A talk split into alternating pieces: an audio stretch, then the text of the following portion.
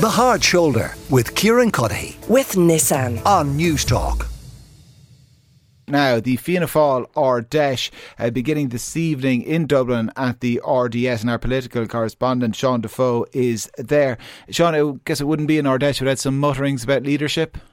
No, absolutely not. And especially this year of all years with less than three months to go until Micheál Martin is due to hand over the mantle of Taoiseach. So a lot of questions in the air about what he's going to do. Is he going to stay on as Taoiseach as he says, or is he going to sort of step aside and allow someone else to become leader? And uh, those mumblings, I suppose, have sort of culminated in a position where people are wondering whether someone is going to step forward and challenge him this particular weekend. We can look at Jim O'Callaghan, for example, who has decided that tomorrow he's going to be giving spe- a speech across the water at the Three Arena and All Ireland Conference, setting out his vision for a united Ireland, which is being seen by some in Fianna Fáil as maybe setting out a stall that while Micheál Martin will be across the river in the RDS, he's going to be there setting out his own views and maybe setting out a stall for leadership.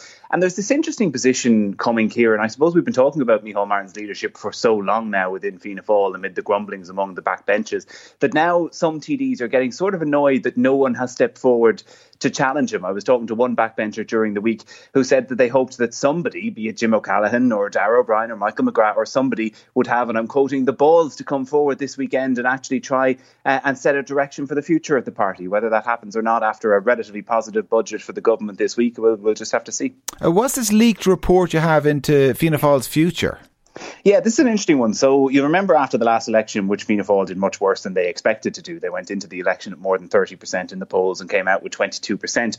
And the junior minister, Sean Fleming, was tasked with uh, doing a review, basically, why did the election go so badly wrong for us? And one of the things that he found quite strongly from election candidates and different people across the country was saying that Fianna Fáil doesn't have an identity anymore. That, that in the past, people knew what they were getting when they voted Fianna Fáil, and that now they've kind of been superseded on the left by Sinn Féin and on the right by Fine Gael. And then all this amalgam of other parties that have emerged in the meantime. And so the Kildare TD, James Lawless, and sort of a committee of TDs and, and officials within Fianna Fáil were tasked with doing an investigation into the future of the party and what the actual direction is. And tomorrow he's going to present that report. And I've, I've got a copy of it. Now, it reads largely like, you know, that section uh, in the manifestos of political parties whenever they do, they do the elections, where they have two parts at the start saying Fianna Fáil believes in education for all and Fianna Fáil believes in. It, it's mm. sort of like that. It has lots of different sections of these lovely high minded ideas. But I suppose some of the most interesting bits out of it, the very first item that they have, the very first thing that people will see in Fianna Fáil when they look down to their identity is unity and talking about party unit or uh, Irish unity rather,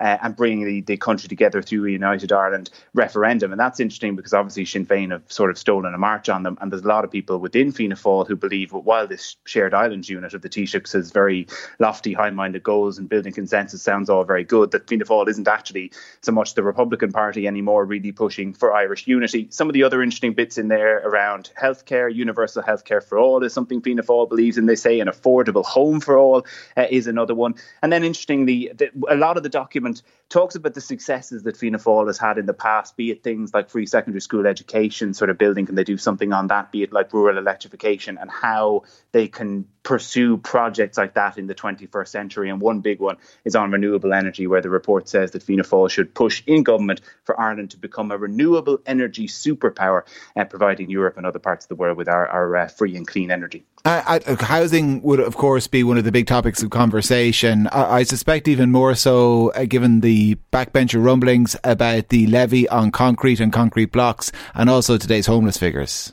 Yeah, absolutely. That's going to be the two bits that are sort of put to Darragh O'Brien over the weekend, and it's going to be interesting because, of course, the Ard Fheis, which hasn't happened since 2019, is going is is this chance for the grassroots membership to really air their grievances, and a lot of them are very unhappy with this concrete blocks levy that it's sort of come out of nowhere. And while they understand the whole idea of giving a kick to those producers who caused the mica and pyrite scandals, it is going to affect everyone and is going to increase the the uh, cost of building a home somewhere in the region of 1500 to 3000 and then the homelessness figures out today really shocking stuff almost 1100 uh, or sorry 11000 even even worse almost 11000 people homeless in the country 7554 adults and 3220 children within that almost 1500 families. And the stat that really stood out to me Kieran maybe because of my own background I don't know is that of those families 55% of the families in homeless and emergency accommodation are from single parents. And I'm just kind of struck that, like in the budget, we talked about a lot of groups. Single parents didn't get a huge amount to talk about. Some of them will get the lone parent allowance and, and some of them will get the extra child benefit.